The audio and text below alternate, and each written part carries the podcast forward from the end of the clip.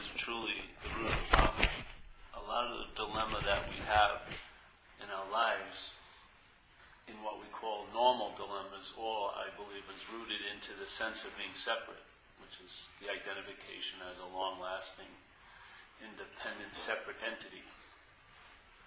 Feeling that you're a body. It's not a. It's a thought, but it's it's uh, coated with a feeling. So this is vague sense of being you, just like sometimes you have a vague sense of not being okay. Yeah, it's an experience sometimes where you have a vague sense of paranoia. It's not specific, but it floats around.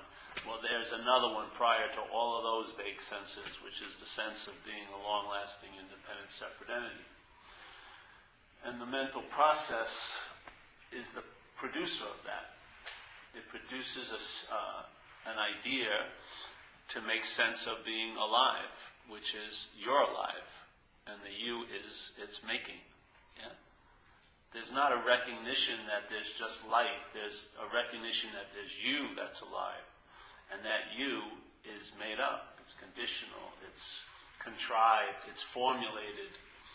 It's in a very small paradigm, and it can't get out of that paradigm. That's why in recovery it says self can't get out of self. How could a product of a mental process ever transcend the mental process? It doesn't exist anywhere but in the mental process. Yeah. Most animals, when they see you, they don't see you as Paul or Jim or Mary. yeah, they just see you. There's a scene going on. Well, so let's say the mental process. All right, well, first, what recovery brought me to was the root of the problem was obsession with self. I don't believe that's the case. I believe that's the activity of the problem. Is when you're identified as a self, your mind is going to obsess over it because it's obsessing over it is what causes it to seem real. If you didn't think about you, it would be a very hard stretch to think there was a you if you weren't thinking about it all day. Literally. You know, the moments that you're not thinking about you are probably the best moments you ever had. Because then this life is going on uninterrupted or unmasked by this verb of mind called selfing. And it's brought to you through thought. Isn't like a broadcast up there? Doesn't sound like there's a narrator? Doesn't the narrator sound like it's you? It has your voice, but your voice isn't even your voice produced by vocal cords in a certain body. But because we're identified as this body, we think it's my voice. And I can hear, if I had the thoughts going through my head and they were in stereo of your voice, I would have such an immunity to those thoughts. But if they sound like they're me, I'm entranced by them. I'm constantly, constantly interested in what they're saying. and yet it's the same old, same old year after year after day after day after moment after moment. Why is why am I so entrenched or so entranced by it? I think it's me. That's the whole dilemma. It's not the thought. The thought is not driving you crazy. It's it's the identification as the thinker of the thought that drives us crazy. Because when this mental process identifies as a thinker of a thought, it injects meaning into that thought and you are just a built, conditional, conceptual belief, old idea, like composite. It gets life by claiming whatever is going on. So let's say there's noticing of thought, you think you're the thinker of it, or you think they're about you. And so there goes the thought. Thought comes in, and its nature is to go out. That's its nature. It comes. Do you ever I do not know a thought from Oakland. Someone's having a thought about me from Oakland or sending it. I don't have. I don't know when a thought occurs until I see it. Yeah, in my head. The head is it's seen, and that thought, just as it came seemingly out of nowhere, will also go out of nowhere. But as soon as the thought is seen and the mental process says, I'm the thinker of it, there is a bondage to that thought. The thought now becomes my thought, and it's usually a beginning of a story that the head is going to tell you. Once upon a time, boom, I've known I've been no good since I was a kid. Therefore, someone who's no good cannot be loved. Therefore, I'm freaking super anxious that I'll never meet anyone. Therefore, even when I do meet them, I destroy it because my belief is I cannot be loved. So how can someone love me? And if they do, they must be total assholes because I know so much better about me than they will ever know about me. This is what mine does. Thought comes, there's an identification, I'm the thinker of it. That, that giant, like, library of conditioning. You have a lot of old ideas and a lot of beliefs and all this stuff. You don't have them, but they're there. And they get accessed. How do they get accessed? They get accessed when a thought is claimed as yours. That your represents tons of files, and now these files come up and inject into the thought. You believe the thought's bringing it to you. You're giving it to the thought through the act of identification. The thought is not bringing you any information. You're injecting it with the information. It's like a carrier. It's like a dump truck. You put something in it and then it dumps into your life. And you believe it came from some outside place. It's not so. This belief system, the old ideas, all the conditioning that make up your idea of you, because it cannot make up a real you. They're all ideas and concepts and thoughts and, and incidents put together in a very weird way. Yeah? Remember, you have to see self-centeredness. Self-centeredness means exactly that. Yeah? Everything is centered on self. I tell this story because it, was, it has an uh, impact on me.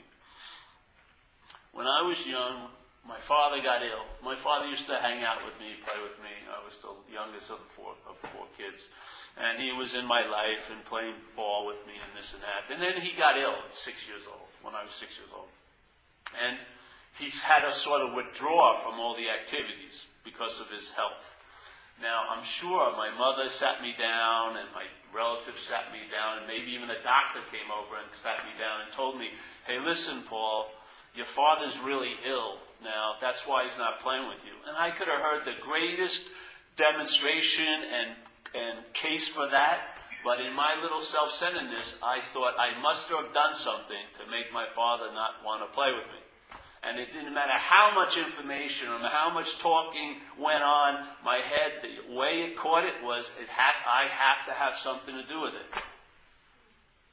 Nothing here happens unless it happens because of me. People don't like me because I'm bad. It's not like just people don't like me, but it has to be for some reason me. Me, me, me. That's self-centeredness. And it is a system of thought. Alcoholics and addicts are just extreme examples of that system. Everyone has it. You're looking at everything as how it pertains to you, and the you that it pertains to isn't you. That's the dilemma. That's the root of all the all the unhappiness and the lack of joy and the seeking for love because you don't realize you are that love. All of that comes from this idea of being separate, being long lasting and independent. You can't feel like life is happening through you. You have to see it as life is happening to me. It's always self centered. It always has a freaking a, a contrived view that blocks you out from all the other seeing. You just don't see. I'm not, and I'm not excluding you. We just don't see. But I couldn't say that we don't see because I do see now, but not as a me. That's the good news. The seeing was always there, but when the me was identified as, that seeing became a way of looking. The seeing got sort of covered over by a way of looking. So seeing is sort of like an open aperture. A way of looking is, is like a tunnel vision. It's the same seeing, but the its, its movement and its quality and its scope and depth is totally diminished. So seeing is happening right now. Like St. Francis says, what is looking is what you are looking for. It's difficult to believe that if you think you already know what's looking, Mary or Paul. That immediately deters the investigation because you think you already know what you are. So you, you cannot entertain what's looking is what you're looking for because the last place you're looking for it is here. You're out there, running around, aren't you? And this little life, this contrived dream, presents symbols of it, or something that represents it, or let's say, you know, another formula of how you'll be happy, joyous, and free if you do this and get that and have this. That shall translate into you feeling what's looking. No, it doesn't, has it?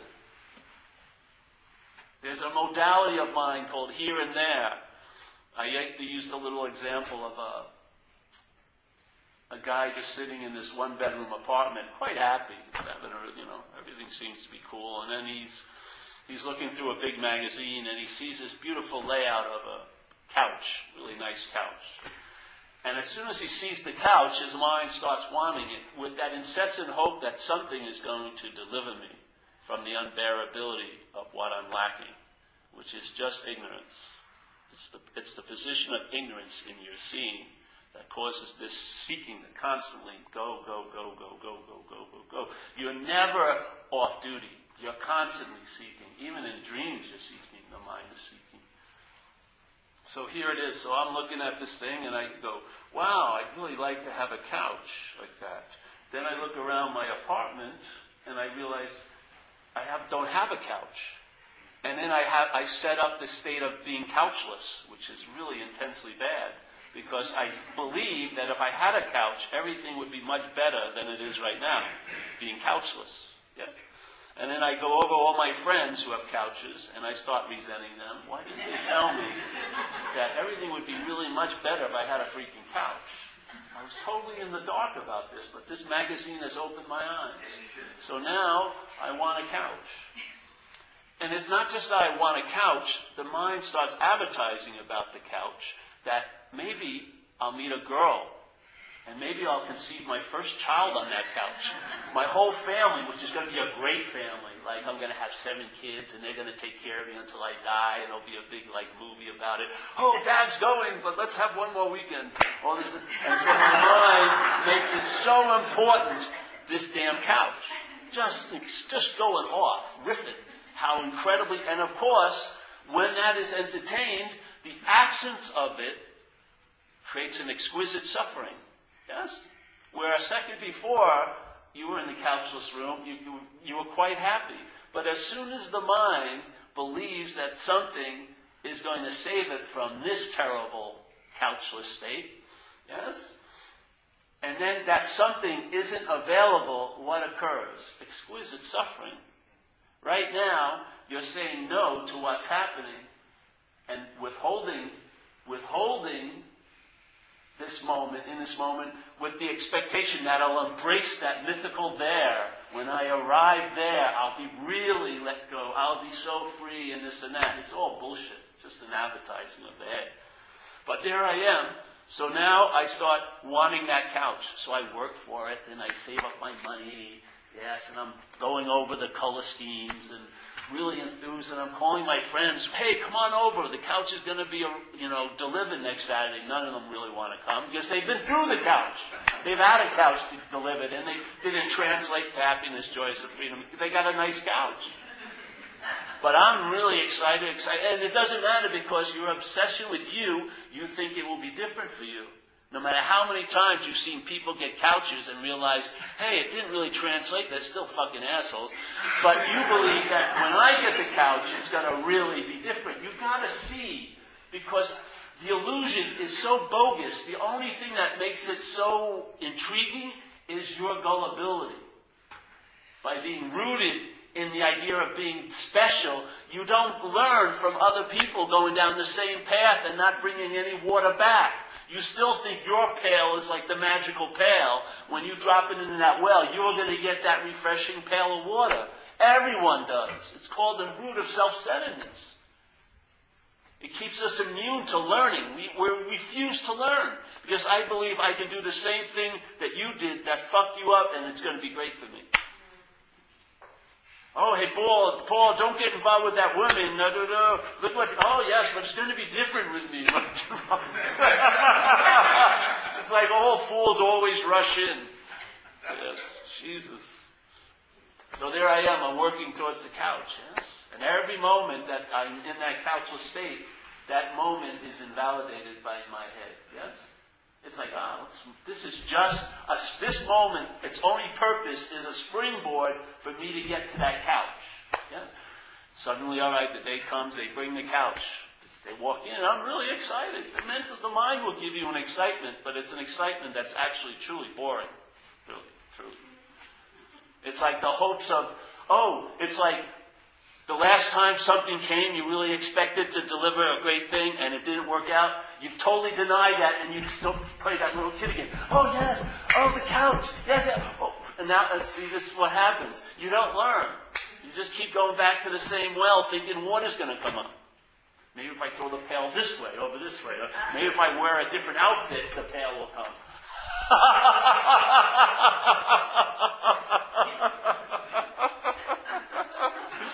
so here you. Here we are. We, so now the couch, couch arrives and I sit on it. And it's great. Fucking incredible. and then I'm sitting there and I'm basking in the glory of couchhood, you know? It's very, got a couch. And all that hope, that incessant hope is firing on all cylinders. Yes, I'll meet a girl I know tonight, and I maybe get it. Yeah, I got a seven foot one. That's why seven foot one. I planned it out really well, you know.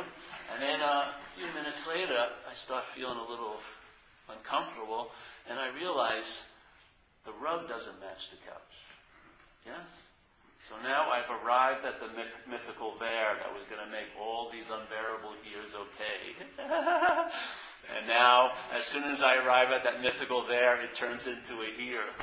And now, now the rug is the there. Or the next girl, or the next job, or the next money, or the next bungee jump, or da da da da da da. There's nothing wrong with money, jobs, girls, and bungee jumps. But to watch what the mind, the meaning that mind is giving those things in all senses, they're like saviors. You're hoping to be saved. Now, that would be fine if you were apt to be saved, but you don't need any saving. So, any type of trying to get saved is actually a form of bondage. That's the trickiness of this thing. So, here I am in this here there modality. This is just one aspect. I could go through many of them of this very, very archaic, small system of thought and interpretation called self-centeredness. And we're all sitting here with that helmet on. Yeah, you may have a nice hairdo on it and whatever, or just painted something on it, or it may have some nice branding on it, but it's still the same fucking helmet. So I don't see that the obsession with self's the the problem. I believe it's not deeper, but prior to, which is that there's an identification as self. So that's why, so when you and I entertain to be free of self, all we do is we could, the highest we can entertain is maybe getting therapy or socializing it because we can never entertain being free of it because we're identified as it. Your mind cannot transcend that belief. It cannot, that's why people kill themselves. They say, man, I am so driven crazy, I'm going to end it because I got to kill this thing in my head if they would entertain I'm not that, they could have a freedom without that severity. And that's not a freedom anyway. Yeah? You're not that. That's the good news. You have never been that, and you will never be that. Yeah? You are not a long lasting, independent, separate entity. I would say the consciousness or the awareness that informs your life is what you are.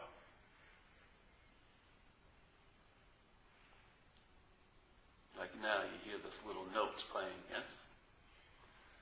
That's pure hearing. Yeah? Like Lord Buddha said, when you see, see, or let's just use this, when you hear, hear. So now, there's hearing. That's conscious contact. Consciousness is hearing. Your ear is not hearing. Because you could be dead and you'd have a perfect ear, but there'd be no hearing through it. If they took that eardrum out and put on a live person, the hearing would occur. The ear is a facilitator for, for a sound to be heard, but it's not what hear, hearing the sound. Yeah? The eye is a facilitator for consciousness to see something, but it's not seeing something. Yeah? The tongue is a facilitator for something to have an experience called taste, but it's not the tongue that's having that experience. And it's definitely not you. because conscious contact comes before you. Even in the research now, when they do research about children, they're saying that the, the, the baby, and I'm with the one a couple times a week, the baby for the first year and a half has no sense of separation and definitely no sense of identification. It's just consciousness getting used to moving through an apparatus. If you ever notice them, when they come out of a nap, they're downloading. It takes a while to get here. You know, like they could entertain me leaving, they probably would. they say, well, out of here. But they're stuck seemingly here because of the identification of is starting because of whatever conditioning. But they've seen it. So there is the idea of being a self hasn't been with you since you were born. It was sort of something we grew into. Yeah? The mind grew into it. But what was there when you were born was consciousness, because you were in contact. You were seeing, hearing, feeling, tasting, touching. But there wasn't a story saying, I'm seeing, because first of all, they don't even know any name yet. Yeah? And there wasn't any opinion, I shouldn't be seeing this, because there was no should or shouldn't. And they weren't recognizing beauty and ugliness yet, because there's no concept of beauty and ugliness. This is all what we grow into. This is the mental realm that's overriding the conscious contact. So now seeing, hearing, feeling, tasting, touching is, is held as I'm seeing that, I'm hearing this, I'm feeling, Jesus, that's a big one. I'm feeling this, I'm tasting that, I'm smelling this. And so the smelling, the hearing, the feeling, tasting, touching are not really being given much value, but who thinks they're seeing, hearing is giving a lot of value, and what will be given some value. So the value has been moved to the poles of the seer and the seen, but the seen is being unattended to. Yeah? So your interest and attention, which we have plenty of, is in the mental realm. Actually, it's like in a porno theater, really. Your mind is like a porno theater, definitely. Because Debbie's doing Dallas, or Dallas is doing Debbie. Some, something's going on up there all the time and you're in this mental realm, and you're not aware that you're conscious anymore. You think that you're conscious, that's different. You're not aware that you're consciousness. You think that you're conscious, the name that you've given this. You believe this is conscious, but all there is is consciousness. Consciousness is conscious of this, and it's also conscious of those thoughts that you, as this, is conscious. It's very conscious of that. But our emphasis in life is now on this side instead of on consciousness because we're identified as this. So consciousness is recognized as I'm conscious. It's, it's a slight little bit of a change, but it's huge for us. So there's consciousness, but the mind has said, I'm conscious. Yeah? And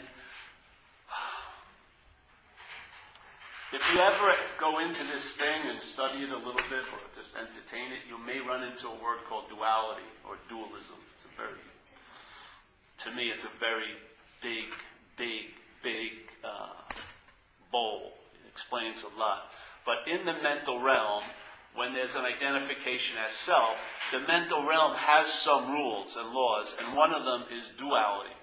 So there's either or, yes or no, hot, cold, right? Inhale, exhale. Everything is like a movement in and then out. Yeah?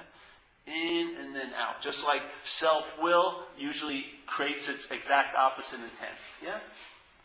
So a life run on self will, I really want to get this, creates exact opposite intent. You see it in all, if you read government and everything like that, they're trying to stop terrorists, they actually produce more terrorists. It's just the way this place works. Yeah? So when you're seeking for this, it's the way you hide it, basically the same movement. So here's the head. I'm identified as that, and I'm in that mental realm. And so now, when I see something, opinions arise. I say, I don't want to see that, or I really want to see that. And now the mind has a certain movement called it is either attracted to something, it desires it, or it has aversion to it. So all day, the mind, that is the mind, the my mind, that is pristinely beautiful and neutral, like in recovery they say you'll be placed in a position of neutrality. Now the surface of it is very turbulent because of the identification. Yeah? And now there's a movement towards things and away from things. And after a while, there's a third aspect that you'll become indifferent. Yeah? Which isn't neutral. It's the mind's replication of neutrality, which is being indifferent, which is not neutral, neutral whatsoever. Yeah? So there's this movement now. So everything that comes up, your mind has an opinion about. It. I didn't want to see that. But you did see it. Yeah? Or some people will have a feeling and go, oh, what should I do about the feeling? You already had it. It's, it actually has you. you don't have the feeling. The feeling is basically having a you. but so this this whole idea, when the conscious contact gets claimed, and you, as this mental little action figure, take ownership of it, yeah, then all these different opinions arise from the conditioning of what you believe you like and don't like.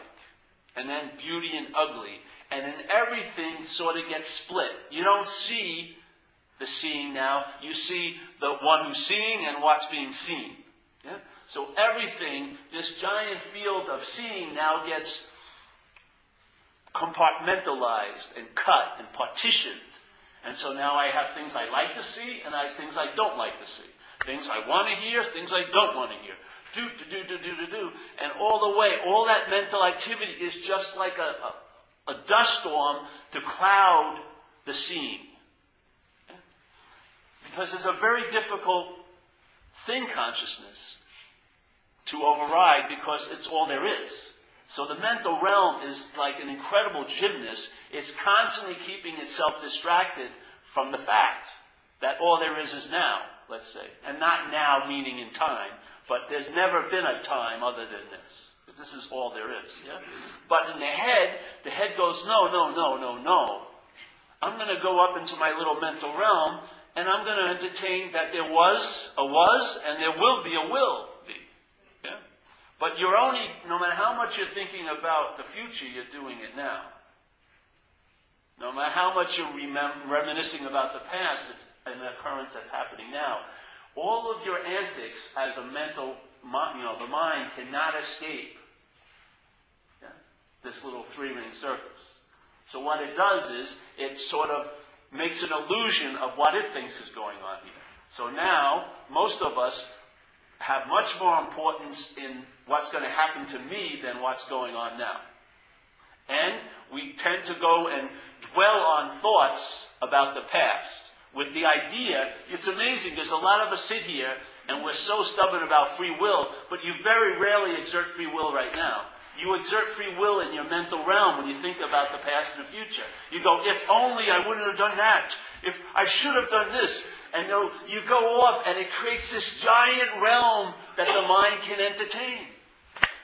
All these options that there's no options. You, there's no doing over. We can't just all leave now. Oh, let's do this over. I don't like the way this is going. All right, everyone out. Let's turn the clock back. All right, come back in. No, there's no doing over. It's bye bye. Yeah? And the thing is, the concern about the future, you're like a great miracle worker. You really are. You're much more powerful than Jesus Christ. Because Christ said that, uh, you know, he brought a guy named Lazarus out, you know, from the back from the dead. But at least Lazarus was alive. You're bringing experiences of anxiety from what's not happening. You're worrying about something that has no, no relevance or re, uh, relativity or reality, and yet you're having an experience based on it now in the body. You're anxious about something that's not happening. you don't see the, the power of the mind in that? You can go, you can sit here, and you can be having the greatest day that you were hoping for your whole life. And the mind just has to take a little bit of a, get on the magic carpet of possibility and fly into the future and five thoughts about the future can piss on your parade right now. it's happening. I'm seeing, hearing, feeling, tasting, touching, but it's no match to thinking. But I just, I can think that this is going to end and it's, it's ruined. You have to see what you're devoted to. You've got to check out what temple you're worshiping at. You're worshiping at the temple of mind. It has no value about now. It only uses now to think about there and then.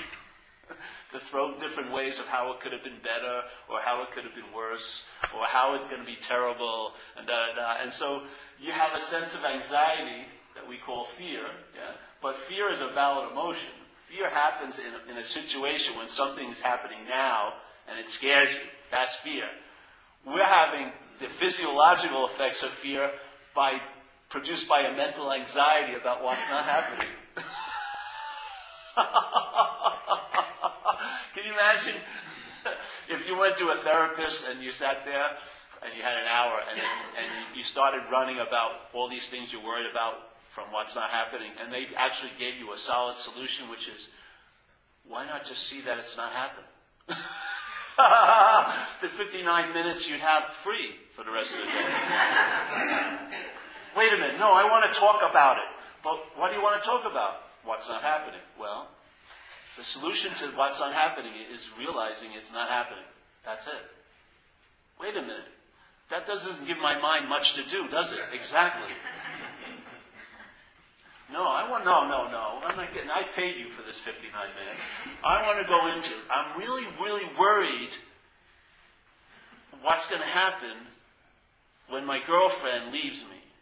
It's driving me crazy. Is she, is she, where is she right now? She's outside waiting for me. All right. Let's go. Okay. So let's see. Let's take a good angle on this. All right. Your girlfriend is waiting for you right now outside in the hall but you're totally obsessed with that she's going to be leaving you. Uh, I think you got to come for about a year. It's going to take a lot of work. Give me an advance check, or you can just say, "Hey, bro, it's just uh, it's not happening." Can you can you taste it? Can you touch it? Can you hear it? You can only feel it because the mind produces thoughts that conjure up feelings. Yeah, but you can't see it, hear it, feel it, smell it. Yeah? I mean, taste it, smell it. It's not happening. But why is it that we have so much effects from what's not happening? What causes us to take what's not happening to be? Because this is the true, deepest what's not happening. So for this to seem real, that has to seem real. It's like here, let's say we're in a meeting of waves. Yeah? Everyone here is a wave uh, the underlying drive in all of us would be the denial of the ocean. Everything that we would talk about, about what it's like to be a wave, what it's like to be this, all the drama and the importance of being the wave, for that to occur and be taken seriously, there has to be a denial of your oceanness. The solution isn't tailor made for each personal wave it's recognizing you're the ocean.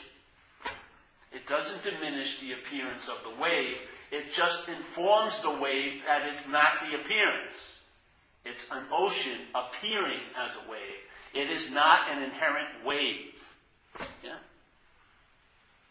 Then you would see, you would see the problem by the solution. The problem is the ocean becoming identified as a wave. Because as a wave, you can believe you're freaking dry. You could be searching to get drenched and wet, and yet you're the wetness of all wetness. You may have a peculiar idea of what a type wave you are, that you're never going to reach the shore, and you're never going to meet a seashell, and you're never going to this, that, and you can go on and ponder all of this stuff about what it's like to be you as a wave. But the whole real solution is the recognition of oceanness, I would say. Not to get down to the root of what it's like to be a freaking wave, but to the root of what you are. Yeah?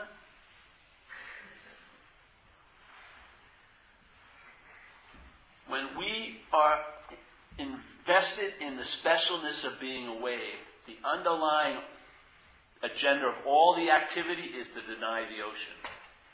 And one of the greatest ways is to seek the ocean as a wave. It's one of the greatest ways ways to deny, the mind denies its oceanness, is by seeking it as a wave. It's sort of like that ocean with a bubble over it. The bubble may long for being the ocean and really want to be the ocean, but it wants to be the ocean and know the ocean as a bubble. That precludes it from never happening. It's never going to know the ocean as a bubble, but hopefully, if something popped that bubble, that's the ocean. The recognition is immediate. There's no process other than recognizing what you're not. There's no process to be what you are. You are that. The process, if there is one, is recognizing what you're not. When that recognition occurs, you are immediately ocean. You do not have to sort of, oh, let me look at pictures of ocean or, no. There's an immediate sense of what you are. The seeing is constantly seeing. It's just being interpreted as you looking. The whole interpretation is based on fact.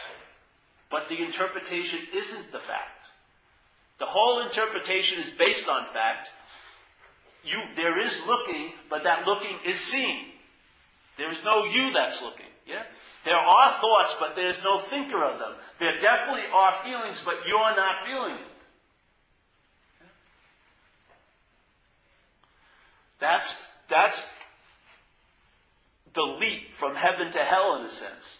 There's feelings, there's thoughts, there's all of this, but then there's that leap into identification as the one who feels, and the one who thinks, and the one who has, and the one who owns, and the one who privatizes, and the one who has a life and has a problem and this and that. As soon as that occurs, that's really the root of the problem. Problems will come and go, but the initial problem will always be there. Yeah? The problem of misidentification. It's like we go over with the space, the idea of space. It's just, um, I'm so hung up on it lately. I really like it. We do this thing with the chair. So here's this chair. Everyone notices it, yes? Let's say many, many special asses have sat on this chair. Maybe a lot of things have happened at this point of chair. Maybe people come here and look at the chair because a past master lived it, you know, sat in it or whatever. Okay? And it looks like there's a chair. And now what is this? We don't, let's just call this space. Okay, now I'm going to move the chair. So here, I move the chair. Now, did I have to move any space in? And is there any showing of any effect the chair had except on other appearances? Maybe on the rug, maybe if it hit this thing and stopped it, but on space, do you see any any remnants of the chair's occupation of the space? Did I have to move any space in that the chair was taking up? If I did, I must be a magician because I moved it very quickly. Yeah? No. This is like the wave in the ocean. The chair is an appearance in space. Yeah? We are an appearance in space. What's seeing, hearing, feeling, tasting, and touching through us is not this, it's space consciousness, awareness, whatever you want to call it. Yeah? And this, all of this, has absolutely no effect on space. The most heinous act that you and I have ever done, if I went back to my hometown and went to where I did it, there would be no marks on the space where I did that, even though I thought about it incessantly for year after year after year after year after year. No matter how much I think about it, it never conjures it up in space. No effect on it. There's no scarring. Yes? In a sense, you are totally irrelevant as this, and yet incredibly relevant as all of this. Yeah? So space, I would say, is sort of like the ocean. Here we are appearing as waves, but in the appearance of waves, and the identification as a wave, it sets up an immediate denial of your oceanness. So now your mind is looking for what's seen. So now the wave is looking to get wet. And it may even fall upon a book about the ocean and dream of the ocean while it's the ocean every freaking moment. So there's a recognition of it. The first dilemma is all right, this message goes offers to you. Let's say the message is you're a lion. All right, so here's the message. You're a lion. So it's coming. You're a lion, you're a lion, you're a lion, you're a lion, you're a lion, you're a lion. And it hits the ear and you're identified as a sheep. Yeah? you're a lion, you're a lion, you're a lion, you're a lion. As soon as it hits the sheep ear, what it, it gets interpreted into, I can become like a lion. That's not the message. The message is you're a lion. You're a lion, you're a lion, you're a lion. I can become like a lion. That's not the message. The message, you are the lion. Yeah? When the lion recognizes it's a lion, it does not take three months of workshops on how to roar. It roars immediately. Yes? Its, its, its nature is immediately available. Because why? It's never gone anywhere else. Yeah? Just because you're not perceiving it doesn't mean it's not there. As soon as there's a recognition, I'm not that, which the mental process is presenting as me and reinforcing with its narrative all freaking day, when there's an entertaining, I'm not that, that is being what I am, which is conscious and aware. That's it. That's it. You've just been, you just had a free sample. It's exactly like that. That's what it's like. And then when all when your attention, because the reason why you're so attentive to what you're not is you're identified as it. Seriously. When you recognize I'm not that, and maybe just start entertaining it. Some of the attention and interest that your mind has been giving to that will be withdrawn. And it will go somewhere else. Maybe into life more, and like in recovery, it says you'll lose interest in yourself and gain interest in others. It's just a natural dualistic movement. You're so absorbed this way, you recognize you're not that, what happens? The attention goes the other way.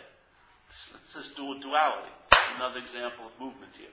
So here you're so absorbed in this, when you realize I'm not that, that all that intention and interest goes out, maybe, and it falls upon others.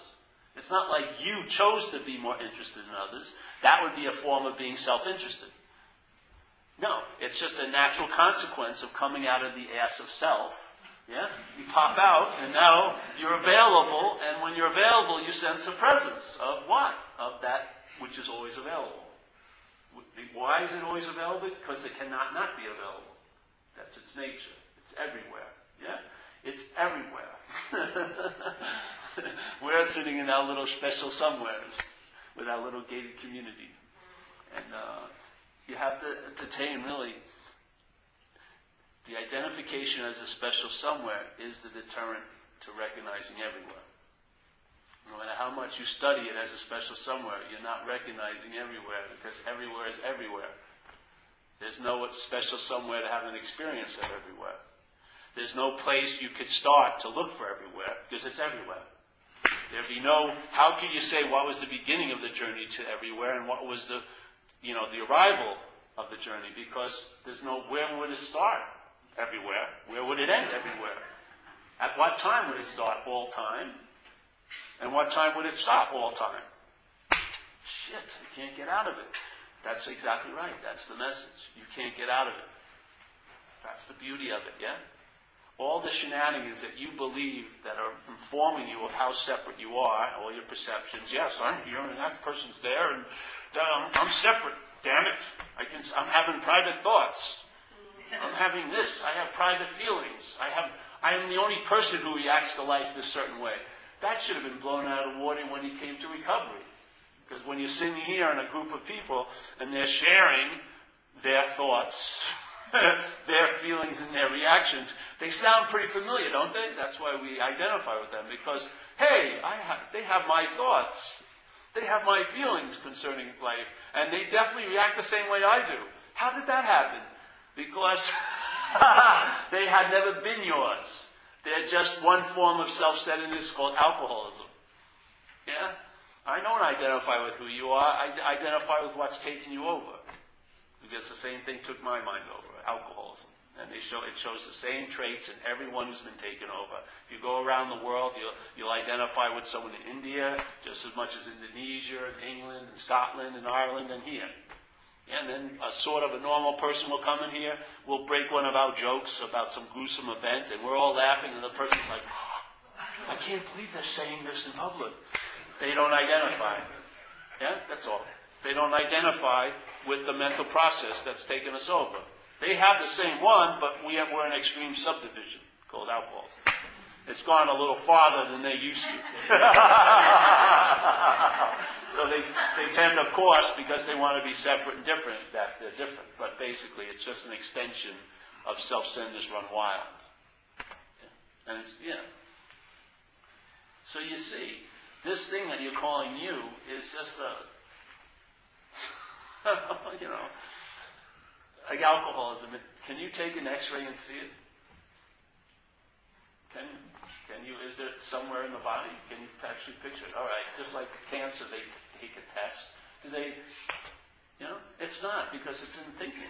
It's in the mental process. And if the mental process is what's informing you and reinforcing the you all day, if it's infected with alcoholism, you're probably going to have what you call an alcoholic self. Yeah? Why wouldn't you? So instead of being obsessed with yourself, you'll be extremely obsessed with yourself. Instead of, you know, being somewhat neurotic, you'll be incredibly neurotic. You'll have a huge sense of entitlement. You'll have all these things. They're just different degrees, but it's the same system. Yeah? Alcoholism has just amplified the system of self-centeredness. That's what it does. We have that disease. It amplifies it. So we're more insane than most. But in a sense, that's wonderful because hopefully we can be thoroughly convinced that any life run on self-will is not going to be successful. We can be thoroughly convinced that self is what has defeated us because we've gotten our asses royally kicked. Yeah? We can be thoroughly convinced that a power greater than myself can do for me what I can't do for myself, which is get out of self. How can self get out of self? It's impossible. The whole real recognition is you'd realize you had never been a self. That's quote unquote getting out of self to me. I don't have to try to get out of something that I have understood I could never have been in. it's just much quicker than trying to get out of something. really it is. Recognizing you could not have possibly been ever in it, that's much faster than trying to get out of it. That's what this message really is. It saves you a lot of time because it's not time based. It's not based on doing and having. It's based on entertaining what you're not, and in that, when it rings true for you, that's being what you are. It doesn't take a second. You don't have to go to any process. You can continue to do what you like to do, meditate, don't meditate. It doesn't really fucking matter. Yeah? It's quite nice. As soon as I see I'm not that, that's what I am. Conscious. And after a while, because of its allness and wholeness and context, your emphasis and attention will leave the content and move into the context. First of all, because it's much more reliable. And second of all, because it's so. Appearances come and go, waves come and go, but the ocean is always the mother and father of every wave. Without the ocean, there'd be no waves. So to know that is like a really, really cool idea.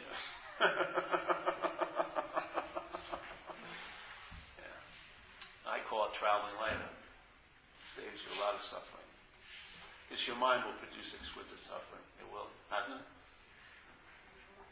It'll seem so real to us, doesn't it? And then you'll call other people up to co-sign it. And you'll get together and complain and bitch, and it seems as real as real can be. It's just like sick, begetting sickness.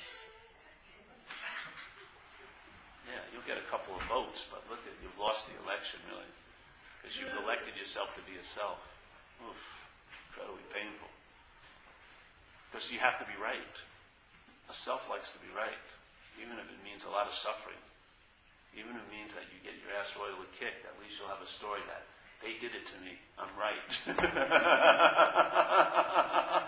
I'd rather be done with that than travel lighter, yeah?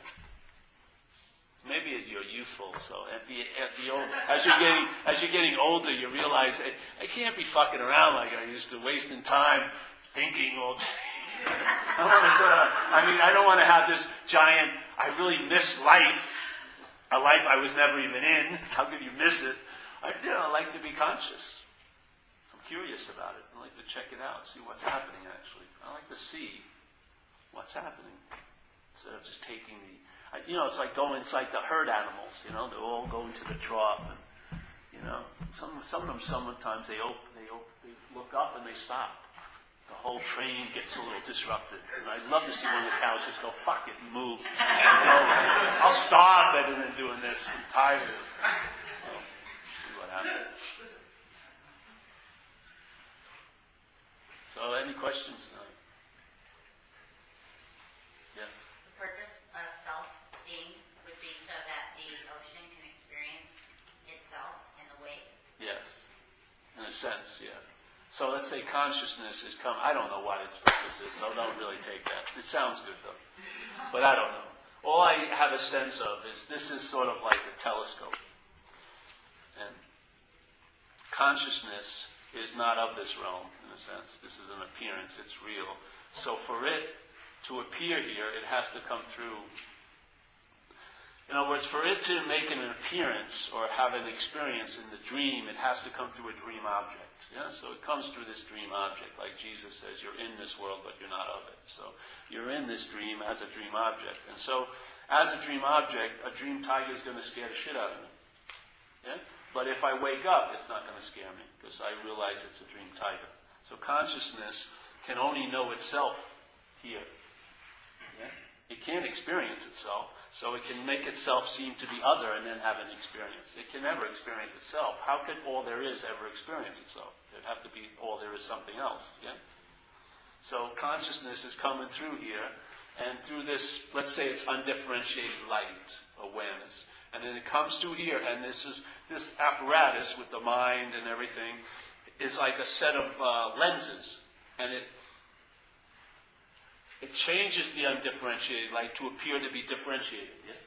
So now all there is is that, but it's appearing as this and that and that and this and this and that. So all there is is that is seeing itself as this and that and that and this and this and that and that and this. But now for many of us, that mind that reflects that, reflects that consciousness, has become identified with a mental process. So now it's reflecting it's forgot that the consciousness is what it is. It's now thinking itself to be this idea the mind has given it. And so now, when the consciousness is moving through the apparatus, the mind is claiming the consciousness as I, as the apparatus is conscious. So there's been a set of ignorance. Consciousness is not unconscious, it's totally conscious. It's the mind that's reflecting it, is reflecting it as a self.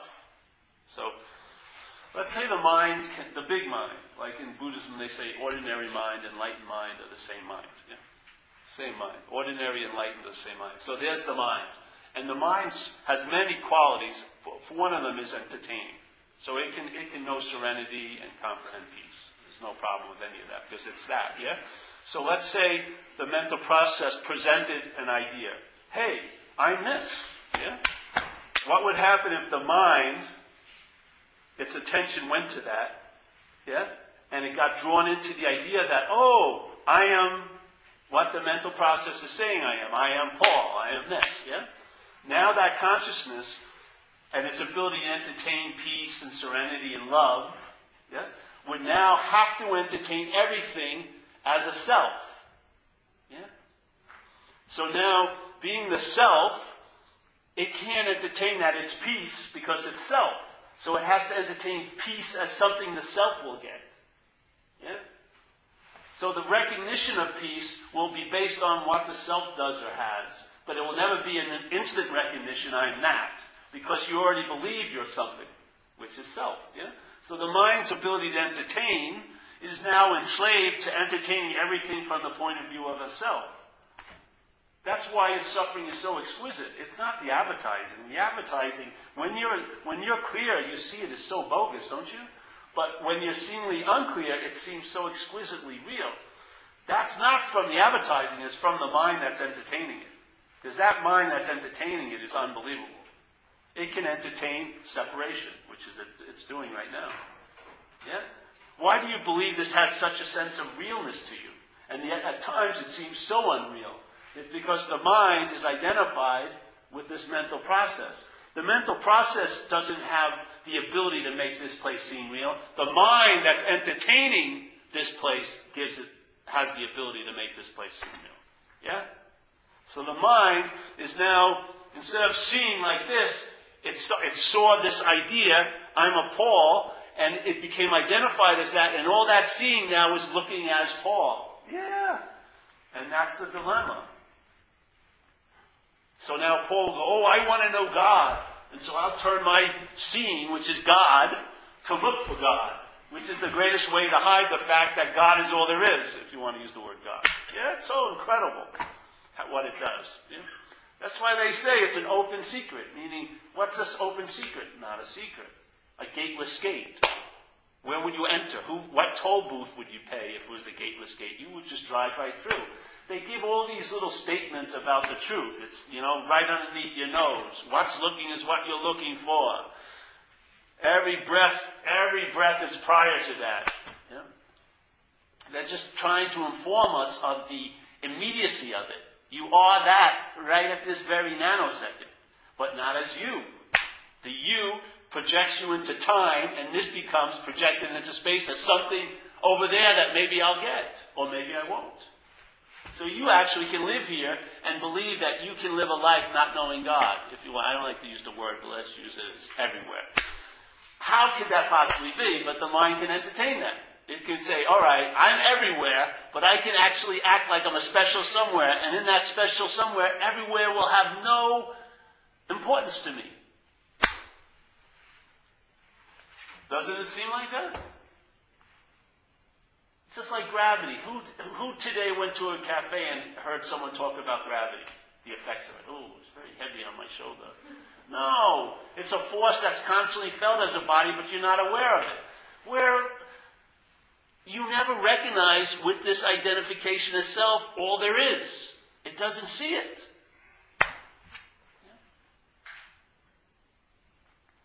If there was an everywhere, and that everywhere had a sense of presence, why aren't you bumping into it?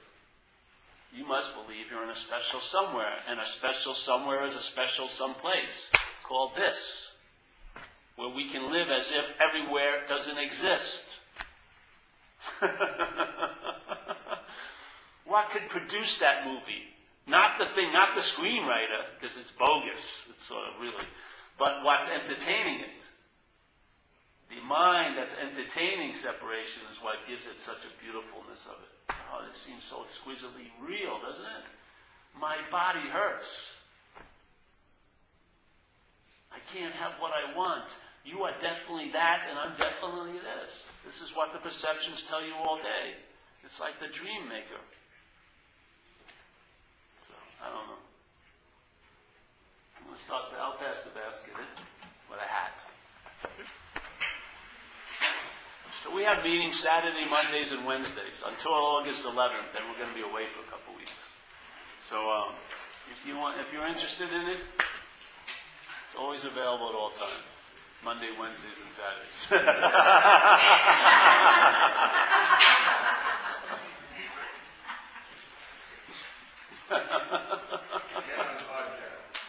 oh yeah, ZenBitchSlap.com.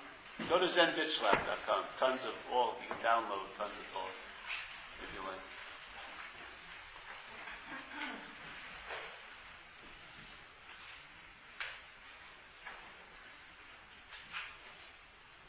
If someone's new and doesn't have a computer or something, I have a, I have a couple of CDs uh, from a talk I liked in New Jersey I did beginning of the year.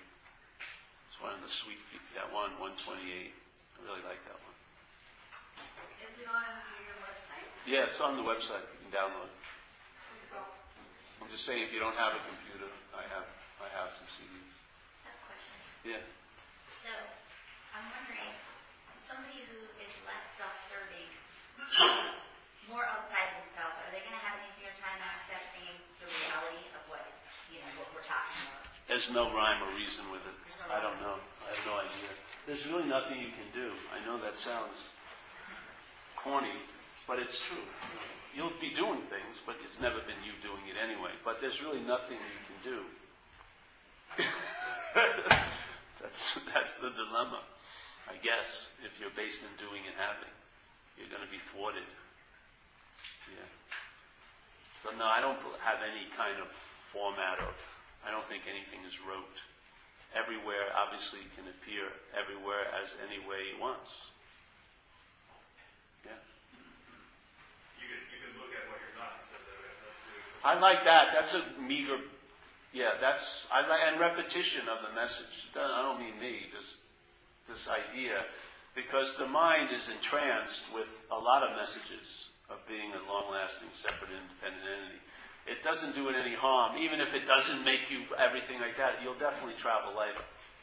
Yeah. And obviously, as a self, that's a great advantage. Isn't that the dilemma you're seeking for every day? Like, I want like, the, I, you know, people want everything to get better, but just as they are. you know? And, and or you want an improved self. So, in a way, this will give you an improved self, if you want to look at it that way. That's not its point.